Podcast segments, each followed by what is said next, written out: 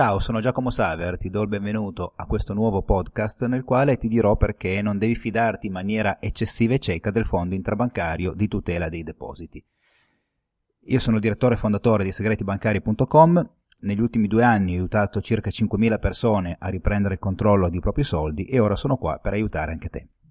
Facciamo un breve eh, ripassino, rapido, veloce, indolore, di che cosa fa e che cosa non fa il fondo interbancario di tutela di depositi. Anzitutto che cos'è? È un consorzio di banche che serve a tutelare eh, i clienti delle banche in difficoltà fino a 100.000 euro per banca e per depositante. Quindi se tu hai più conti presso la stessa banca avrai una tutela di 100.000 euro complessiva.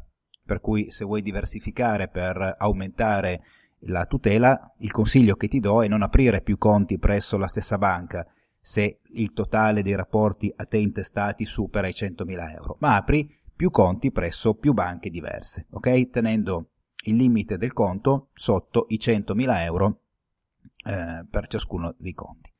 Un altro trucco che puoi utilizzare è la cointestazione, perché come ti ho detto la garanzia vale per depositante per banca, quindi se tu hai un conto cointestato avrai 100.000 euro eh, massimo di tutela in capo te e 100.000 euro per depositante.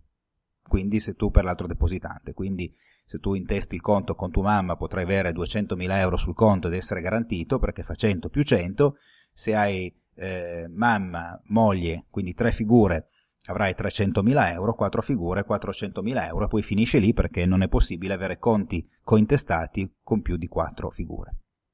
Ovviamente non intestare i conti a cuor leggero perché il cointestatario può ritirare tutto e scappare con i tuoi soldi, ovviamente. E che cosa non colpisce il, ehm, il bail-in, quindi è escluso dal fondo interbancario di tutela di depositi tutto ciò che è su conto titoli, perché i titoli non sono eh, depositi e quindi puoi stare tranquillo, quelli non vengono toccati, non c'è bisogno di stare nei limiti dei 100.000 euro, puoi avere anche 3 milioni di euro, te lo auguro, sul, eh, investiti in strumenti finanziari non c'è problema, tutto ciò che è risparmio gestito ed infine anche le polizze vita. Ma io in questo podcast voglio parlarti, come ti ho detto all'inizio, del perché non fidarti in maniera eccessiva del fondo interbancario. Alcuni amici che leggono il mio sito segretibancari.com e anche alcuni che hanno frequentato a scuola di investimenti mi contattano e mi dicono vabbè guarda è tutto così figo perché c'è il fondo interbancario che mi tutela io ho capito che se tengo meno di 100.000 euro sul conto, a me intestato, sono tranquillo, io ho 500.000 euro, vado a prendere i primi 5 conti deposito che rendono di più, ci metto 100.000 euro per conto deposito e sono tranquillo perché il fondo interbancario è la mammina che interviene e mi salva. Non è proprio così. Eh, nel senso che, beh, lasciamo stare un po' i catastrofisti che dicono che il fondo interbancario non ha i soldi per tutti, è vero perché il fondo è poco capitalizzato, è poco patrimonializzato, ma ci sta, nel senso che interviene solo se salta una o più banche, se saltassero tutte ovviamente i soldi non ci sarebbero, ma lasciamo stare questa ipotesi perché ti ripeto, voglio stare nel realismo e non nel catastrofico. Chiaro che se un meteorite colpisce la Terra e distrugge l'Italia, siamo tutti in paradiso, e il discorso finisce lì. I soldi ci sono, se fallisce solo qualche banca in maniera saltuaria. Il problema è in quanto tempo recupero i miei soldi. Perché, in base a quanto prevede il decreto legislativo eh, 49 del 2011, il rimborso è effettuato entro 20, leggo testualmente, entro 20 giorni lavorativi dalla data in cui eh, si producono gli effetti del provvedimento di liquidazione coatta amministrativa. Te lo traduco dal legalese. La procedura di liquidazione coatta amministrativa è eh, una procedura che porta al fallimento della banca. Ok? Non si chiama fallimento, si chiama liquidazione coatta amministrativa. È la stessa cosa. È un procedimento lungo, per cui non è che se la banca oggi ha dei problemi il fondo domani rimborsa. Bisogna che venga avviata la procedura di liquidazione coatta, che vengano nominati dei, eh, degli amministratori della Banca d'Italia, che ci sia tutta questa procedura, alla fine devono ancora passare 20 eh, giorni lavorativi, ok? 20 giorni sono un mese. E attenzione, il termine può essere prorogato per un periodo ulteriore di ulteriori 10 giorni lavorativi. Quindi, come vedi, i tempi si allungano. Questo cosa vuol dire? Che ehm, io faccio sempre questo esempio qua.